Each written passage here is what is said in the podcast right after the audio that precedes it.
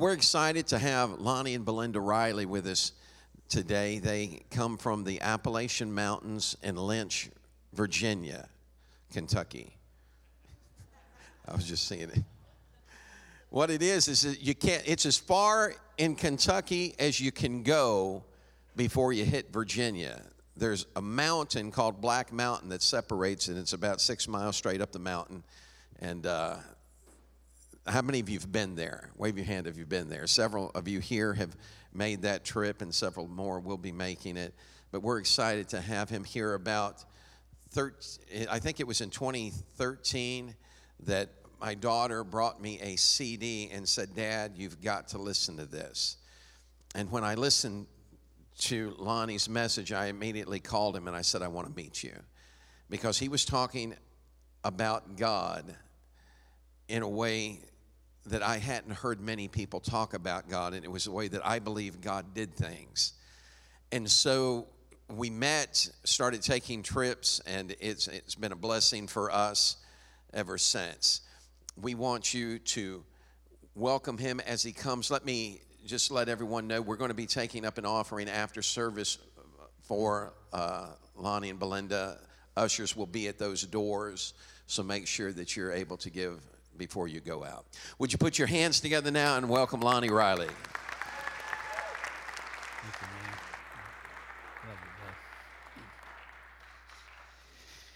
you, bud. Wow. You know, I can hardly wait to get to heaven. You know why? I'm going to be able to sing like Natalie.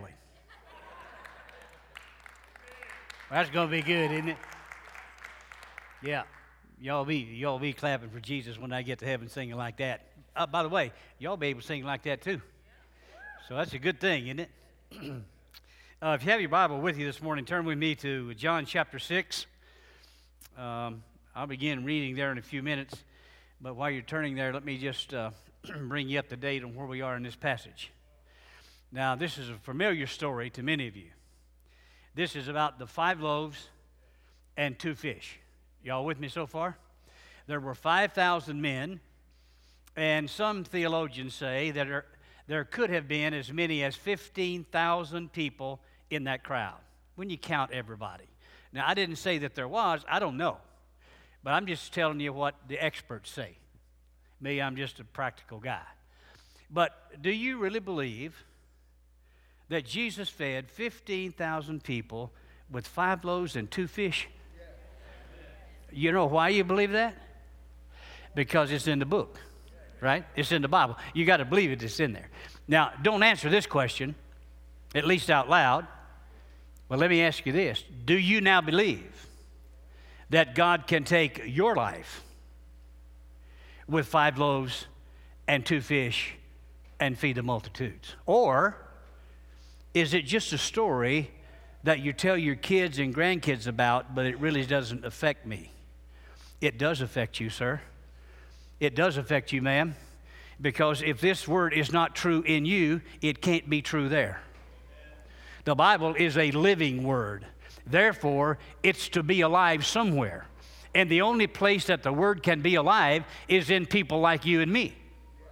So I wanted to know, if God is really real, if God really did these things, why can't he do them where I am? Why is it that I'm always hearing about God doing that somewhere else, but I never get to see it here? I want to see it here. Yeah. Now, I'll diverge, you know, kind of move away a little bit. I was reading through the Scripture, and you know what Jesus' first sermon was? Repent, for the kingdom of heaven, can you finish it? Is at hand. Now, I know everybody says that Jesus is near the coming age, all that stuff. But when I was reading that day, the Lord said to me, "Lonnie, if you repent," now I want you to know, I had been in ministry 20 years. I had been serving the Lord faithfully 20 years when God came to me and said, "Lonnie, when you repent, my kingdom will be at hand." I said, "Okay." I preached that. 20 years I've been preaching that. But he stopped me and he said, "Lonnie, where's your hand?" I said, "It's right there." He said, "When you repent, that's where my kingdom will be." And I said, "Lord, if I could see you do one thing that I couldn't take credit for, I would praise you. One thing." Now, I'd been in ministry 20 years. I knew how to do all this stuff. I knew how to put it together just right, and I knew how to tell you how to do it. But when God came to me, it revolutionized my whole walk with Him, because now I wanted the kingdom of God to be where I am. But Jesus had the 5 loaves and 2 fish. He blessed them, broke the bread. I didn't say He broke the fish. Maybe they ate whole fish. I don't know. If you've ever been to Russia, that's exactly what you do. You eat the whole fish. But anyway, He distributed it to His disciples. That would be to you, and you, and you, and you, and you. We're now the disciples, right? So He delivered that 5 loaves and 2 fish to the disciples and said, okay, y'all go feed them now. 15,000 people, a few more than we have here this morning. Way in the back, you probably couldn't see that. So Jesus, as was the custom, was sitting on an elevated platform. That's where we get this from, you know. That was New Testament times. And He was teaching. And then His disciples saw the amazing miracle of God. Jesus was still sitting on the stone. But when the disciples went out with the bread and the fish, all of a sudden they saw, wow, it's multiplying. That's what Jesus wants in you, and you, and you. He's going to give you something. It might not look like a piece of bread or a fish, but it's going to be something. He's given everyone in this room something. And when you go out and distribute that, in the name of the Lord Jesus Christ, you will see the miracle of God happen right in front of you. That's what God wants for us. And I tell you, I just got tired. I just got tired of everybody else telling the story, and I didn't have a story to tell except Jesus saved me 20 years ago. If that's the only testimony you got, that's a good one, but it's not enough. It's not enough. Well, they fed 15,000.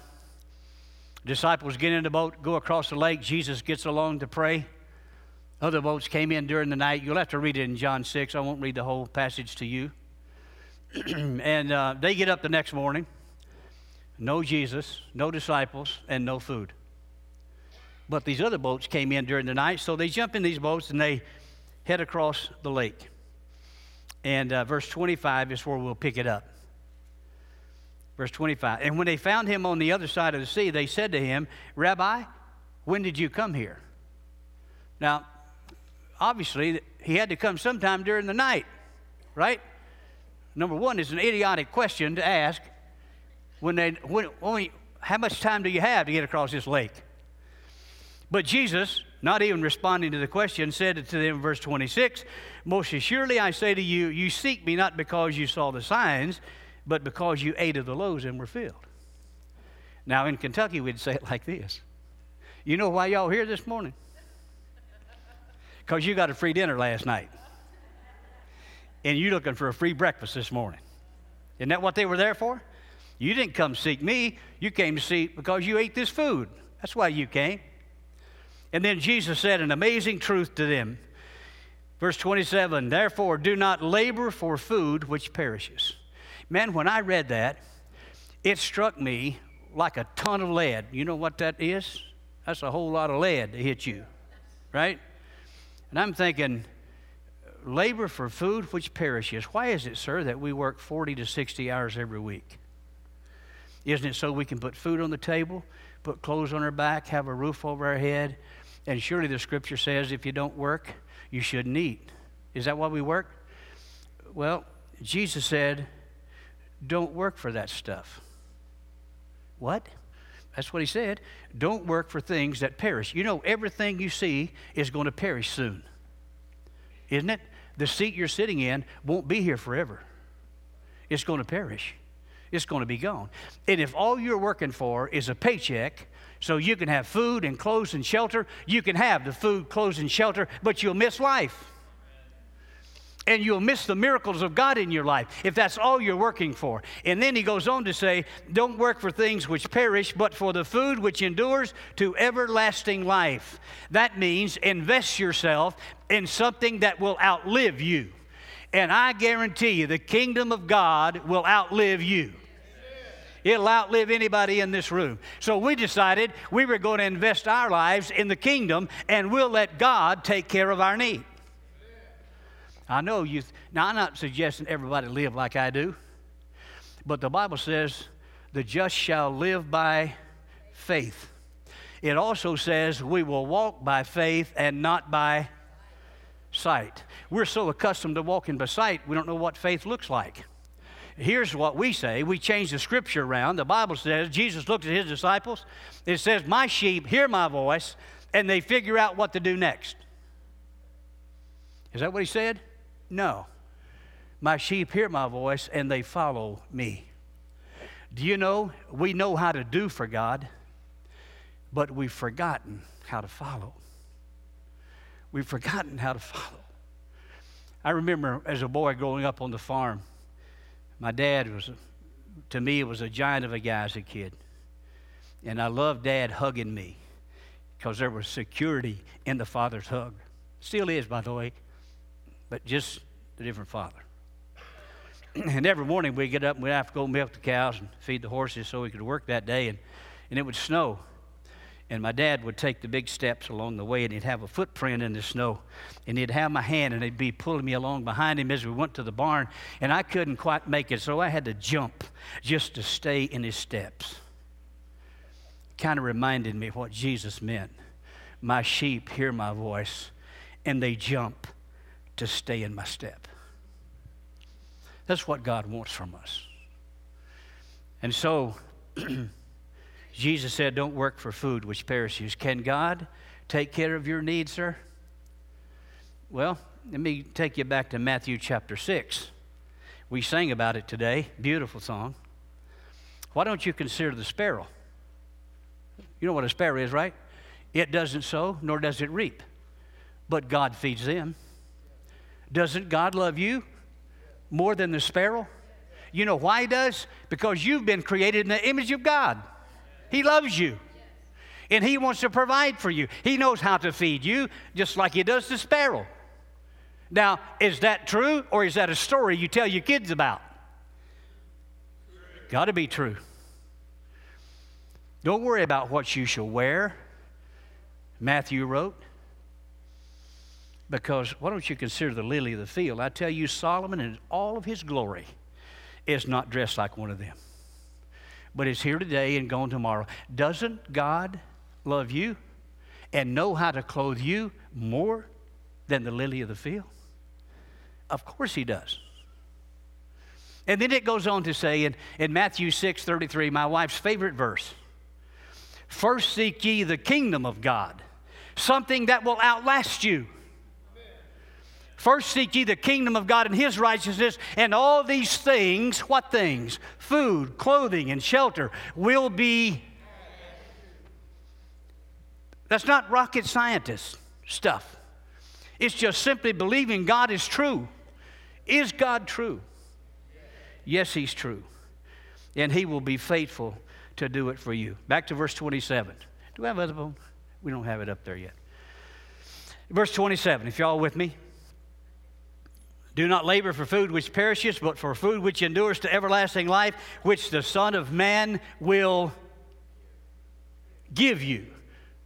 I did not say that. He did. You mean he will give me all these things? That's what he said. So I just believe God. Make sense? I just believe God. And God will take care of exactly what you need because God the Father has set his seal on him.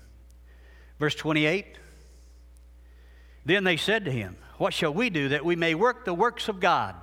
That was an interesting question to me. Now, let's put it back in context. They had just seen the Lord feed 15,000 with 5 loaves and 2 fish. Actually, they'd seen the disciples do it at the request of the Father. And now they came, and they said, we want to ask you one question, my translation. How can we do what you just did? Is that not what he says? What shall we do that we may work the works of God? You just work the work of God. What can we do that we can do the same thing? Jesus said, greater works than I have done will you do. And Jesus' amazing theological response It was pretty clear. Verse 30, or verse 29. Then Jesus answered and said to them, "This is the work of God, that you believe in him whom he has sent," period. You mean, to me, that's the end of the story. You mean all I have to do is believe in Jesus? Well, how did you get saved? You believed in a man you'd never seen. You believed he died on a cross 2,000 years ago, was placed in a borrowed tomb, raised again the third day, ascended back to the Father, and now he's making intercession for you and me, and someday soon he's coming to get his bride. You believe that, and you believed it so much. Yeah, give the Lord a hand clap of praise right there.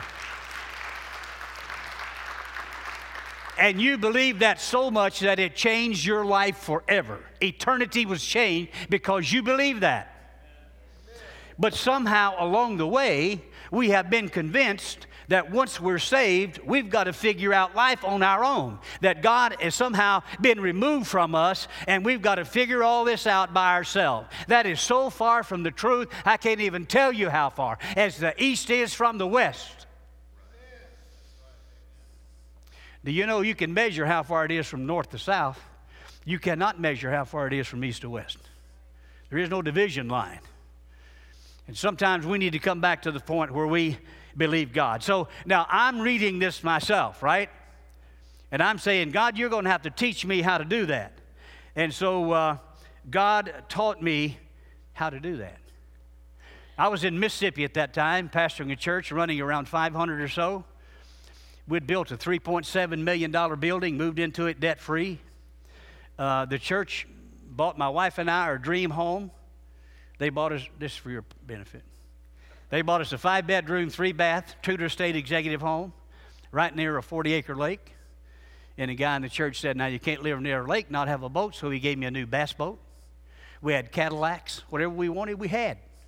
The church was very generous and very wealthy. And my mother-in-law passed away in our home. She lived with us for the last 7 years of her life, and we cared for her. By the way, care for your parents. Honor your father and your mother, and God will honor you. Guarantee it. And so we took care of her until she passed away. We took her back to Lynch to bury her beside her husband there, where my wife is from Lynch, Kentucky. Several people came by and said, "You're a preacher, aren't you?" I said, "I sure am." They said, "We need somebody to come to the mountains and help us. Nobody will help us here."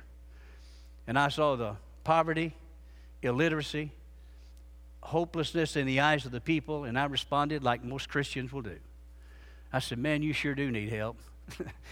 And I'll what? Yeah, and I'll pray for you. We really don't mean that sometimes. We mean it, but we don't do it. I mean, you walk away from somebody and you forget to pray for them, right? Now, don't look at me like I'm the only one that does that. Surely I'm not. And so sometimes you just forget. But anyway, now we start praying with people when they ask us to pray for them. That way you don't forget all this stuff. But anyway, we went our way back down to Mississippi, and we're going to enjoy the good stuff God had given us. And the Lord was sitting in the back seat of our car, and he spoke to us that day. And he said, "Lonnie, that's where I want your life to be, in Lynch, Kentucky." And I looked at my wife, and God had spoken to her the same time, the same word. And we were both weeping in our car. And so we left Mississippi and went back to Lynch, Kentucky, and here's what the Lord said. The Lord said, "Lonnie, you won't have a big fancy home when you get to Lynch." Now, if you have a fancy home, God bless you. Been there, done that. I'm not anti that. I'm not here to be critical of anybody, because I've been there. There are no nice homes in Lynch, fancy homes, but they're nice homes. And God's given us a nice home. We don't have big fancy automobiles. If you do, God bless you, been there. But God's given us some nice vehicles. Notice what I'm saying to you. God has given to us. God still does that. And the Lord said, you won't have a big 6-digit income salary with all the perks. In fact, you won't have any salary at all. And for the last 23 years, my wife and I have lived without any salary from any agency or organization or institution. God has provided, just like he promised he would, through the sparrow and the lily and anything else. But the Lord said, Lonnie, though you don't have all these things, I want you to know that you'll have me. And I said, Lord, as long as I have you, you're all I need. You are all I need. Now, I'm here to tell you, if you think you need Jesus plus something else, you've missed the mark. He is enough. He is more than enough. Why do you think we've been singing these songs? That's real stuff. He is more than enough for you. And so we trusted God to provide for us, and God has provided every single step of the way. Now, when we got to Lynch, Kentucky, I don't have a piece of paper here, but I don't need one. I'll just make do. When we got to Lynch, Kentucky, we sat down on, yeah. Thank you very much. Ours wasn't this fancy, but it's nice. We sat down at the kitchen table. We began to pray. Lord, we don't have a clue what you want to do. We just come back to Lynch just to obey you. We don't have a clue what you want to do. But here's our strategy. Do you see that? That's a blank piece of paper. Here's what we're going to do for you. Zero. But here's what we said. But we want you to know, Lord, whatever you write on this, it's already yes. We're not going to question you. We're not going to doubt you. We're not even going to try to figure out how to get it done. We're just going to say yes. And God began to write on that paper. And I'll tell you how He writes on the paper for us. It may be different for you. And for the last 23 years, God has never stopped writing on the paper. He never will. Because that's His will for us, to follow Him in the process of what He wants to do to reach the world and extend His kingdom. It's all about Him. Well, I'll begin by telling you the first story that I started a little later with before. December, cold winter, 30 degrees below zero wind chill factor. I'm just telling you how God writes on the paper so you can believe Him. I go out the back door of my home. On my back step, there sits two big boxes. Pick them up, take them in the house, yell at my wife. I said, honey, come look at this. She said, what is it? I said, I don't have a clue, but somebody left these two boxes on their back doorstep, all taped up. And she said, what's in the boxes? I said, I don't know, but just in case it's a bomb, I want you down here with me. I'm not going to go. I'm not going to go by myself. And so we opened these two boxes, and there were two 15-pound boxes of cookie dough. Cookie dough. Now, I don't know if you know this or not, but you can't refreeze some cookie dough. It'll ruin, right? Now, listen, we don't connect the things with our life with God, but you have to. God works more than on Sunday morning. I mean, when you go out there in the world, God is working every single moment of your life. And if you're not looking for God to show up, you will miss it when He does. And so I said, come on down and look at this, two 15-pound boxes. I said, what in the world are we going to do with 30 pounds of cookie dough? She said, we're going to bake cookies. So we did. We baked cookies for days. House was smelling great, by the way. We wrapped them up on paper plates, put aluminum foil around. It's December, remember? And we put a bow on top. According to the Appalachian Regional Commission out of Washington, D.C., the unemployment rate in Lynch at that time was 53%. It's reduced now. Not a whole lot, but it has reduced. And we walked up and down the streets of Lynch, and we knocked on the doors, and here's what we said. We just want you to know that God hasn't forgotten you this Christmas. We don't know if you're going to get anything else or not. But God wanted us to come by. I get emotional today and tell you that He still loves you. And if you don't get anything else, He wants you to have these Christmas cookies. And we gave all of them away. We would stop police officers on the street and give them the cookies. If you've been faithful in the little, I will give you more. But those who are faithful in the little, hear this, never seek more. They only seek God. All I want to see is Him, and He is enough. So the cookie dough experience really launched our perception of how God was going to provide and write on this paper. So I get a call from a widow lady, snowing. I hope you don't throw rocks at me, but when it snows where we are, I've got a two-wheel drive truck, 1999 Ford two-wheel drive truck. So when it snows, my wife and I get out and play around in the snow, find an empty parking lot, and do donuts. I know, don't throw rocks at me. It's kind of fun to do that in Eastern Kentucky. But anyway, we were going to have some fun in the snow, and this widow lady called and said, "I forgot my prescription." Said, "It's snowing, I can't go down and get it. Would you mind going down and getting my prescription at the pharmacy?" I said, "We'd be glad to do that." So we went down and got the prescription at the pharmacy, took it to her, and she gave us a $10 bill, threw it down in the snow, told Belinda if she didn't pick it up, it would lay there. She wanted to give it to a missionary, and my wife was a missionary. So we picked it up on our way to Pizza Hut. And when I walked in Pizza Hut, there sat homeless Tommy. Homeless Tommy really wasn't homeless. He just moved from apartment to apartment until people caught him. They kicked him out, and he moved to the next empty apartment he could find until they found him again. And I said, "Tommy, how you doing today, buddy?" He said, "I'm not doing well."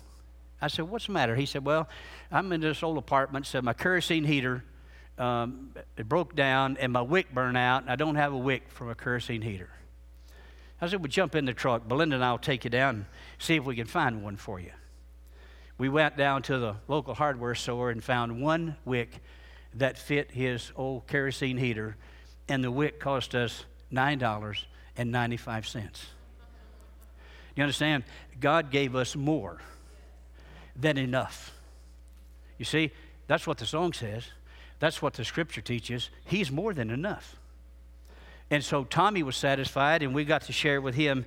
And Tommy later on gave his heart to Jesus before he passed.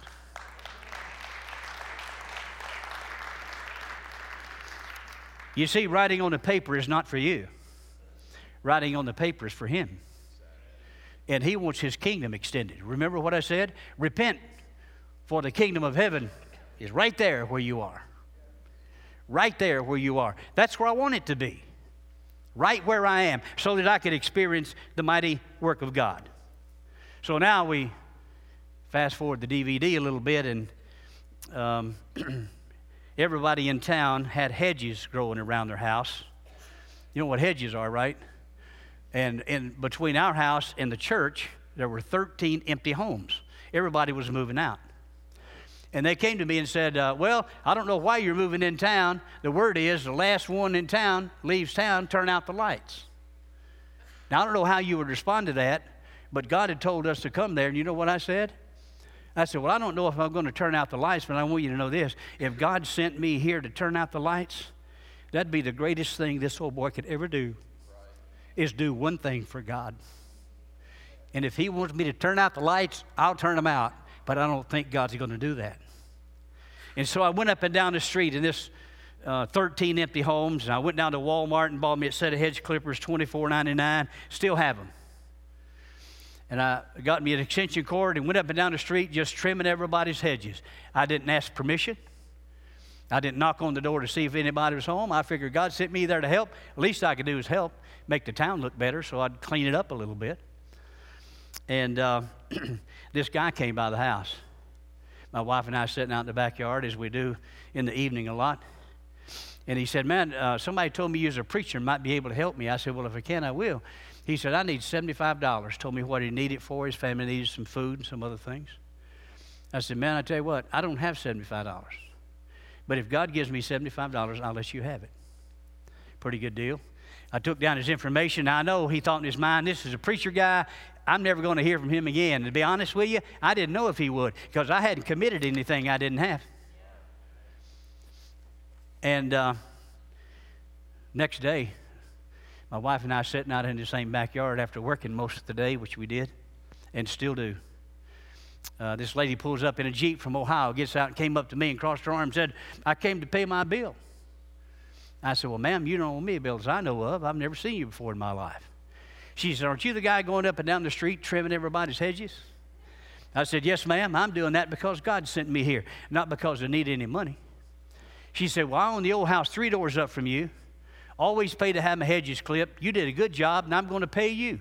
She pulled out a $100 bill and laid it on that door we were working on. She said, now, if you don't pick up the $100 bill, it's going to lay there. Now, you don't say that to a broke preacher in Eastern Kentucky, right? I'm thinking, I'm going down to Western Sizzling tonight to buy me a steak. That's the best we can do. And it's 40 miles away from where we live. Western Sizzling, y'all know what that is? Oh, you do? Wow. I thought they were all gone by now, but it was a good steakhouse back in the day. Y'all still have them up here? That's what I thought. But anyway, as I was going in the door, God said, now, wait a minute, Lonnie.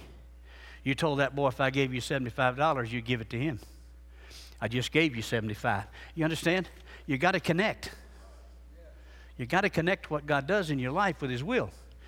And so I sat down at the phone, called that unsuspecting young man on the other end. I said, man, I want you to know that God has been good to you today. He said, what do you mean? I said, well, I told you yesterday if God gave me $75, I'd give it to you. So come on, God just gave me $75. Come on down and pick it up. You'll know tonight when you sit down to a nice warm meal for the first time and the needs of your family have been met, you'll know that the Lord Jesus has been exceptionally good to you.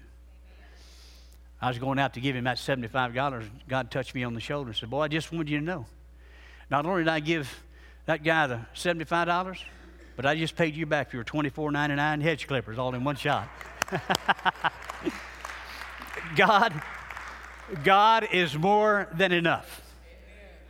He who is faithful in the little will always receive more from God. Because the guy who's working for the little not interested in the more.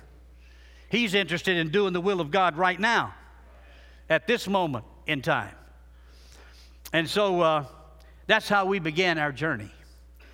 And all of a sudden, people started coming to Lynch, like your wonderful church comes twice a year, most of the time. And we have never called a church to say, will you come and help us? Somehow God just puts us together with people. Now, over 60,000 volunteers strong that we have had come to Lynch, Kentucky. Not a single person have we called. I think that has to be God. Has to be God. And so now you got to look at this from my end. The first year, 600 people showed up.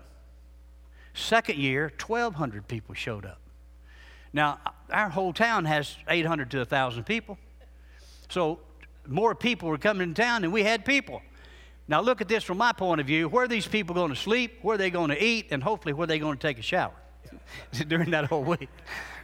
So you got to pray for this. So now, I wish I could tell you how we pray. That's a whole different seminar there on how to pray, because how you pray is just as important as that you pray to get results from God. And so we began to pray for a mission house, not for our purpose, but for the hundreds of people who were coming. And we were praying for a 13-room home, which sold on the auction for $25,000. I thought, Lord, I missed you in this. You're going to have to teach me how to pray. So I don't. James says, you have not because you ask not, and you have not because you ask what? Amiss. You know what I said? God, if there's a way to pray and miss it, there's got to be a way to pray and hit it. I want to know that way. And God taught me how to pray. And we began to pray. And 2 weeks later, this investor came from Georgia and saw the old hospital in town was vacant. It's 4 floors, 89 rooms. Now, I'd never seen that as being part of the ministry. But he said, Lonnie, find out who owns that old building. I'll buy it for you and let you use it for 10 years for $1 a year. You can put all your missionaries in there. I said, wow, this would be great. So I called around, found out that Ark Land Company owned it out of St. Louis, Missouri, and hooked up the vice president in charge of properties with this investor. Well, 3 months later, the vice president from St. Louis calls me back, said, Lonnie, that deal fell through, but that guy in Georgia, he's not going to buy that building for you, and my boss is on to me to sell that. I said, man, don't sell that. He said, why not? I said, because I believe God wants to use that in the mountains for His glory. He said, you really believe that? I said, yes, sir. He said, well, why don't you buy it? That's called putting your faith where your mouth is. I said, okay, I will. How much you want for that? $85,000, can't take anything less. I said, okay, I'll buy it.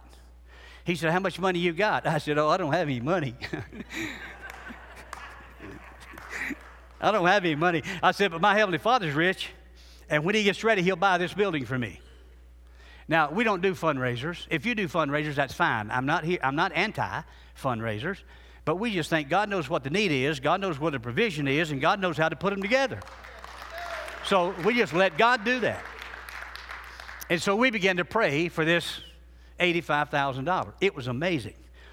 One of our friends passed away. His estate sent us a check for $5,000 or so. Said, do whatever you want to with this. Now, everything God gives to us is just cookie dough, right? Once we give it away, it just multiplies. So I've got to make a decision. Is this mine or is this cookie dough? God's constantly reminding you of that. So we said, this is cookie dough. We got to give this away. I told my wife, I said, we got to set up an account. Every bit of money that we get that we aren't expecting, we'll put into this account because this building's coming up for closing. 3 weeks into the deal, God had given us $25,000. We hadn't asked anybody for a penny, and we were putting it back. This vice president called me back. He said, Lonnie, you ready to close on that old building in Lynch? I said, yes, sir, I'm ready when you are. He said, okay, today's Tuesday. Next Tuesday will be your 30 days. Bring me a cashier's check for $85,000. I'll bring you the deed. We'll just exchange it. It'll be yours. I said, okay, you get the deed ready. I'll be there. He said, how much money you got? I said, I got $25,000. That's what he did. He laughed. He said, now you know you need 85. I said, yes, sir, but I don't need it today. You told me next week. You see, God's never late or early. He's always... He's right on time, every time. We want him to show up early so we can figure out what to do with all this stuff. But he doesn't do that with us. So I go out of town on Wednesday, call my wife, and she said, hun, this guy called and said that he wanted to send us down some money to use on the old building. That wasn't out of the ordinary. I don't even know how he heard now, but he's gone on to be with the Lord since that time. And I said, well, just tell him send it on down. Whatever he doesn't send, we'll pray for it. Today's Wednesday, got the next Tuesday. So I called her back on Friday. I said, hun, did he say anything about that money? She said, yeah, he wired it down today. I said, wired it down? How much money did he wire down? She said, $65,000. Yes. Now, I don't know about you. I didn't know that you know, when you get wired money, you can't run to the bank and get it right out of the bank. If you're a banker, you know what I'm talking about. I tried it. You can't do it. It's got to go through this process, right? And so the money came available Tuesday at 12 o'clock. And I went down and got a cashier's check for $85,000, handed it to Mr. Irons there in front of what we now call Solomon's Porch Retreat Center, which you stayed in. And Terry's eyes got big, and he said, boy, you sure are a man of great faith. I said, no, it has nothing to do with me. Has everything to do with the Father, and you can come to know the Father like I do through his Son, the Lord Jesus. And Terry gave his heart to Jesus that day. You understand? Because he saw God do something that he couldn't explain except to say God did it. He knew I couldn't do it. I didn't have any money. But God has more than enough. That's an amazing song right there. I got to remember that one. Well, kind of fast forwarded. I love horses. I'll be through here in just a minute. I love horses. And all I'm talking about is this right here. Would you be willing to lay it down and say, Lord, whatever you write, I'll do? And I've always loved horses. Grew up working a farm with horses. And when I got teenage years, I moved away and didn't have a horse until I went to Mississippi. I bought my first horse. And when I moved back to Lynch, I took my horse along, a little mare. And she'd soon be turning 30 years old. And I'd ride my mare up and down beside the road every day just to exercise her. Wasn't doing much ministry then. I was just riding my horse. It's when I first got there. And all of a sudden, cars started pulling off side the road. And kids would get out and sit on the hoods of the car and watch me exercise my little horse. And one day, there were 12 cars, 30 kids sitting on the hoods of the cars watching me ride my horse. And God spoke to me that day and said, you need to let him go ride this horse. I thought, wow, what a novel idea. So I go up, ask the parents if they can ride. I start leading them around, tell them about Jesus, and lo and behold, they started giving their hearts to Christ. Children, teenagers, parents. It was incredible. Now, what is a horse? It's just cookie dough. right? Just give it away, and God will take care of that. So I started riding them around, telling them about Jesus. They started getting saved. This guy comes by and said, man, I want to help you. My kids got saved here, and it's changed their life. They've just revolutionized them. And I want to help you do something. I said, well, I'm in pretty good shape. I'm content right where I am. By the way, Paul didn't say whatever state I am. He didn't mean Kentucky or Illinois. He said, whatever circumstance I'm in, I'm content because God is there. He is fulfilling everything, every desire of our heart because our heart hopefully will beat with his heart. And so I said, well, I don't need anything. He said, well, you need your own land. Put these horses on. I said, that'd be great, but I'm not looking for more land. They didn't charge me any boarding fee, so I was pretty good. Then they started calling me and said, we heard about your equestrian ministry, and we want to give you a horse. I said, well, sir, I don't have a equestrian ministry, but we're using a horse to minister to people. He said, well, I want to give you one. And we got 4 more horses there. Now we had a herd. Everybody giving us a horse. And this guy came and said I needed more land, so he went away, came back in a couple of weeks and said, I bought you a 20-acre farm today. I said, say what? Bought you a 20-acre farm. Now, I live in Lynch, Kentucky. Some of you can verify. It's 200 yards wide and 2 miles long. And the rest of it is mountains on either side. Am I right? And I thought, this guy bought me 20 acres right up on the side of this hill. And my horse is going to look funny with 2 short legs and 2 long legs trying to get around that hill.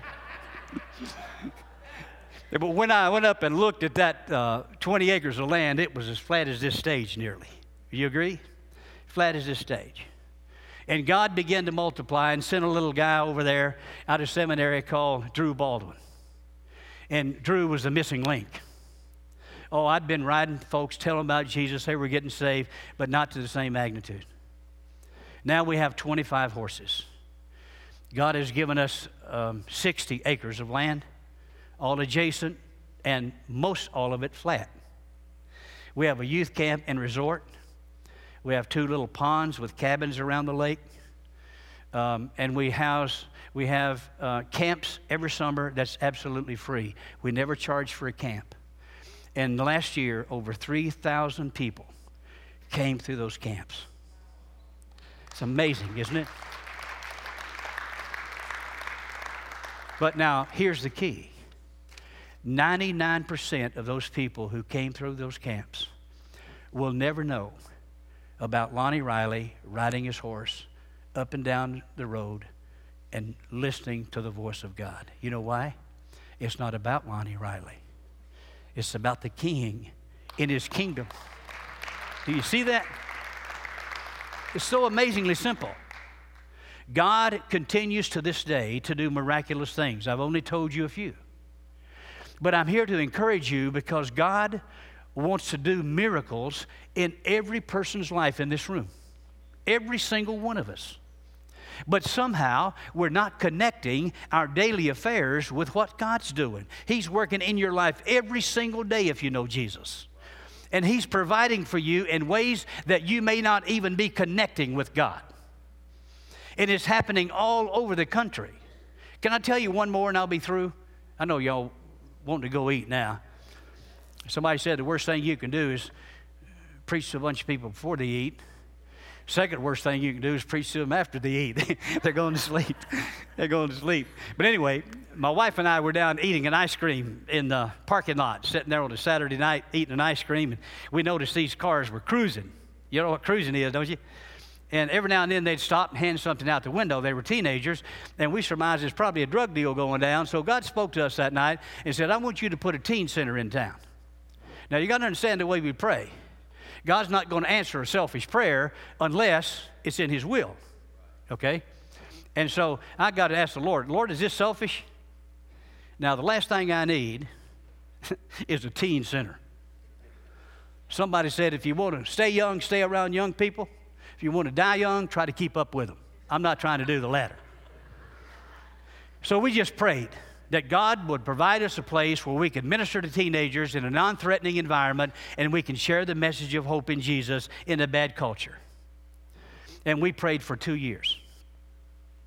And all of a sudden, this guy called me up and said, I just want to know one thing, Lonnie. What's God laid on your heart that you've seen yet unfulfilled? 2 years later, it came to my mind. We need to have a youth center.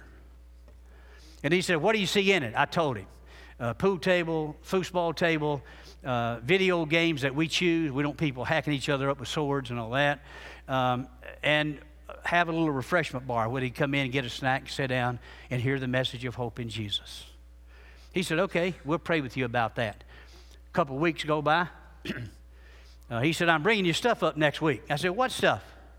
Pool table, foosball table, big screen TVs, Xbox, all that kind of stuff, and they've all been donated. It's all brand new. I said, don't bring it. They said, why not? I thought you wanted a youth center. I said, I don't have anywhere to put it. Now, what would we do? Find an empty building, rent that empty building, then everything would be cool. We just put it in there. But see, we choose to wait on God. I said, well, God hadn't given us a building yet, but as soon as God gives us a building, I'll call you back. So some weeks went by. Local pharmacist called me up, and he said, Lonnie, I sold out my business to Rite Aid. He was a local pharmacist. And he said, I got to looking, and I have a 3-year lease on these 2 buildings downtown. I can't get out of the lease. I've got to pay the lease regardless. Can you use these buildings in ministry? Do you understand? This is not rocket science. I mean, I get excited about this. And I said, yeah, we can. So I called this church in South Carolina. I said, God's ready now. Bring your stuff up. We opened up Club 180 Teen Center. Club 180 Teen Center. 250 street kids showed up. It was chaos. I didn't figure 200. We did no advertisement. They just came. And inside, they were hearing about Jesus, but outside, they were fighting, and the police came. They thought we were a nightclub. And finally, the word got around that Club 180 is a Christian teen center, and God began to do that. And the church we have in Lynch today was begun from those teenagers who gave their heart to Jesus in Club 180 Teen Center and now had families of their own. God is amazing. But now there are Club 180 teen centers in 9 states across America. And not a single one of those and somebody has said every single day, some teenager is giving their heart to Jesus in a Club 180 Teen Center. Not a single one of them will ever know about Lonnie and Belinda sitting in a parking lot, eating ice cream, and God saying, here's what you do. You see, it's not about me. It's about the King. It's not about you. It's about the King. But God wants to use your life in some way. Doesn't matter how old you are. Doesn't matter how young you are. What matters is, are you willing to say to God, it's already yes. All the promises of God are yes and amen. Do you understand? And maybe some of you are just having a hard time believing God. I know where you are. And sometimes God has to put you right in the middle of something, so you'll have to trust Him or not trust Him. That's a good thing, because now you can make a choice to live your life by faith and see God do miraculous things. That's what I want for all of you. That's what I want in your life, for you to experience the fullness of God in such a way everybody in this room will have a story. And it will be just as impactful if any story you've ever heard. You know why? Because it's yours. It's your story. And my prayer is that you will begin to experience God in such a tremendous way that you will not be able to keep quiet, but you will say, let me tell you what God did today. One thing and I'm through, promise. I'm not like Paul who says I'm finished and write 2 more chapters. I'm just going to tell you what it is. Jenny Santibane, Joe and Jenny were a couple in our church, had 4 little towhead kids. And I shared this with them. God will supply your need if you're willing to trust Him, and it'll be miraculous what you do. She came to me one day, and she said, Pastor, I got to tell you about this story. There was another lady in our church named Janet Kokinji. And Janet was a young lady in her mid-20s, and all of a sudden she got throat cancer. And it didn't look like that Janet was going to make it. So Jeannie, being good friends with Janet, was in her room praying on her knees in her bed, and God spoke to her that morning and said, Jeannie, I want you to get up. Now listen to the instruction. I want you to get up. I want you to go get a rose, take it to Janet's house, give her the rose, and pray for her. And if you will do that, I will raise her up. Boy, she got excited about that. She went into the kitchen, opened her purse. She didn't have a penny in her purse. Now, they were like most young couples. They live on 110% of their income. And so she called her husband, who was a forklift driver, Joe, in a local warehouse. Said, Joe, God spoke to me and told me this about the rose. Can you stop by on the way home and pick up a rose so I can take it to Janet, pray for her, and God will heal her? And there's silence on the other end. I'll never forget that. He said, honey, you know, today's Thursday. We don't get paid till tomorrow, and I don't have a penny in my pocket. She said, well, what am I to do? God told me to do this, and what am I to do? You know what he said? Wisely, he said, I suggest you go back and get on your knees and ask God. He told you. I didn't tell you. So he told you. So she does. She goes and gets back on her knees again, and this time there was a knock on her door. She opened up the door, and there was a friend of hers hadn't seen for a long time. True story now. Hadn't seen for a long time. And she said, Jenny, my wife and I just bought the old flower shop downtown. We cleaned out the old flower shop, and I have one rose in the back seat of my car. Do you know of anybody that needs a rose? She said, immediately I fell on my knees and began to share with her what Christ had told me. She got the rose, went to Janet's house, gave it to Janet, and prayed for her, and God healed her of that throat cancer. And now, that's the way God works. And now, all over the Eastern Seaboard, there's a great soprano voice in Janet Kokinji singing the praises of God. You know why? Because one little lady just like you obeyed God with a simple rose. And the kingdom is extended. There's nothing special about me. I'm just like every other man in this room. I may look different, I may act different, I may walk different, but I'm just like you. There's nothing special about me, but there's something amazingly special about the God we serve, who sent his Spirit to live in us so that we could follow him. That's what I want for you. Now, here's what I'm asking you to do today. I don't want you to do anything for me. If you do, it's going to be vain. But if you do it for God, I guarantee you, it will see results in your life in the future that you and God will know about if no one else does. Maybe you're just having a hard time believing God, and you just want to come this morning and do business with God and say, God, just teach me how to believe you again. You don't want anybody praying with you. You just want to come and do business with God. I'm going to ask you to come right here and just kneel and pray and do your business with God. When you're finished, you can go back to your seat, or you can talk to Brother Rick, who will be here if you would like to speak with him. But maybe there are some of you here who are dealing with how you can believe God again, and you would like somebody to encourage you. Come along beside you, put a comforting hand on your shoulder, and just whisper a prayer to the Father. If that's true, you come to this side. And some prayer warrior will be here, hopefully they will, and put a hand on your shoulder. You don't have to ask them why they've come. You don't have to get into details. Just whisper a little prayer to the Father. Go back to your seat and let them pray. Over here, don't come and bother these folks. Just let them pray. But over here, come and encourage them with a prayer to the Father on their behalf. If God has encouraged you to believe him again, we're giving you that opportunity. Now, here's what we're going to do. Here's what we're going to do. First thing I'm going to do is we're going to pray. Second, I'm going to ask you to stand after we prayed. And third, our musicians will sing. And fourth, I'm going to ask you to begin to come and take your place as God gives you leadership. If God didn't ask you to come, don't come. But if he told you to come, please do not leave without obeying the Father today. Maybe you need church membership as this church receives members. Maybe you need something special in your life. If so, come. Today's the day that we just meet together and worship God and trust and believe him to do what we cannot do. I'm going to pray.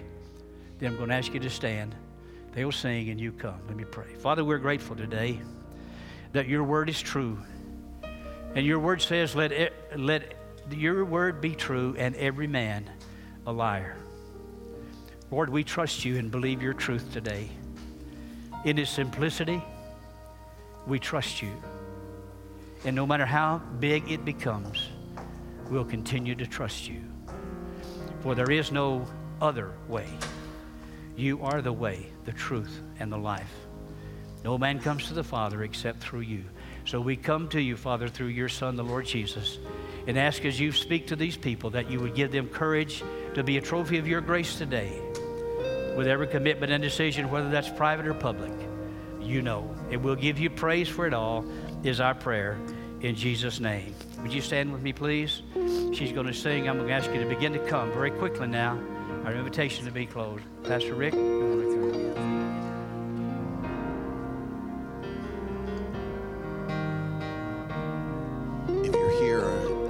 Spoke to you to come and spend some time with him, ask him to straighten things out, help you see what his will is for your life, and you want to pray just on your own, then come to this side as Brother Lonnie asked.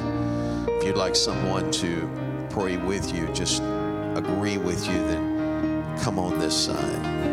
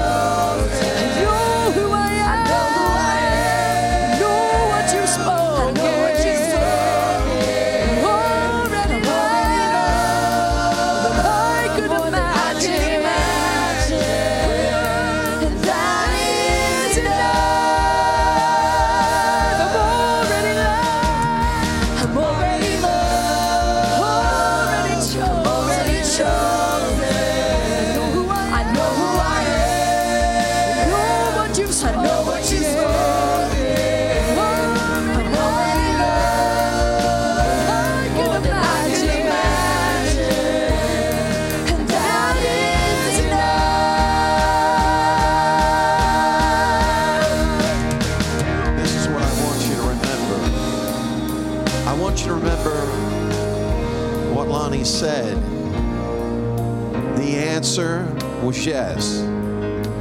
He didn't go to God telling God what he wanted.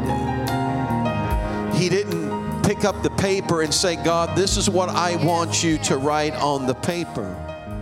Sometimes we get our priorities mixed up and we're giving God a to-do list of what we want done rather than saying, God, we're asking you to have your way.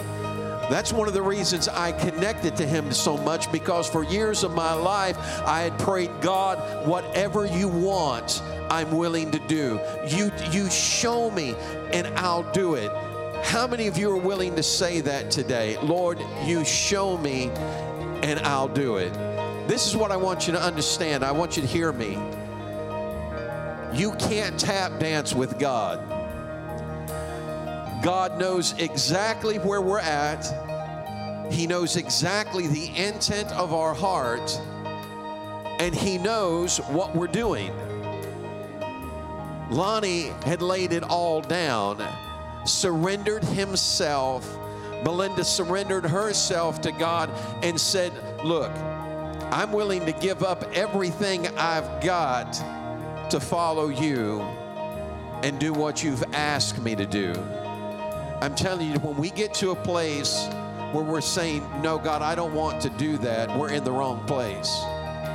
When we're giving God a list of what we want, we're in the wrong place. We have to come to God. And I'm telling you, you mark my word, in the next few months and this year, you're going to see things begin to happen that you never thought were going to happen. God spoke to, I shared with you how God spoke that word to me. Providential was a word for 2012. It meant divine intervention. And God is going to intervene in lives, and he's going to intervene in governments. He's going to intervene in circumstances. But I need you to hear what I'm going to tell you. If you're on the wrong side of that, you're not going to like that intervention. I said, if you're on the wrong side of that, you're not going to like that intervention. God is looking for a group of people that will say, whatever you want, God, is what I want. Would you say it with me? Whatever you want, God, is what I want. They're going to sing it one more time. Let me pray for you. They'll sing it one more time.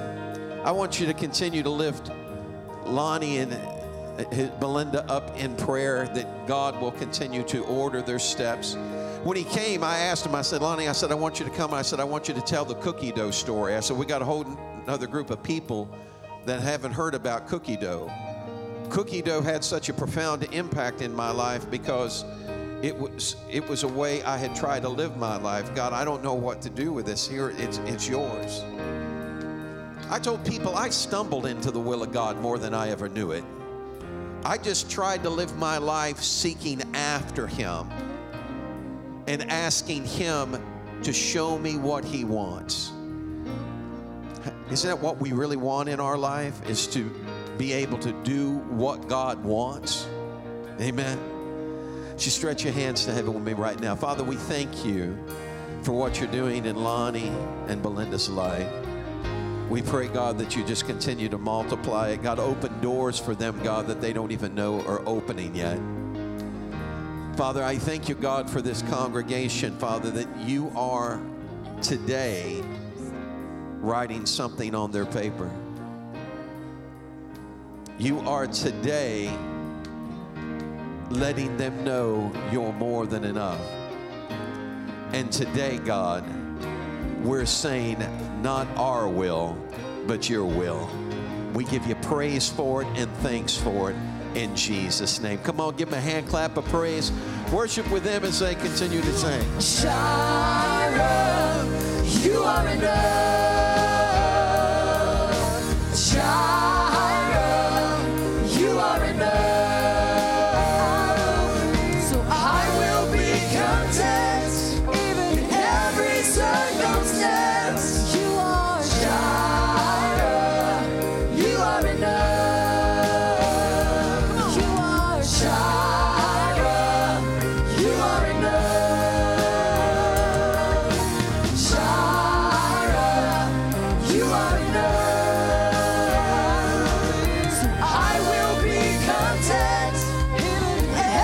circumstance. You are Jireh.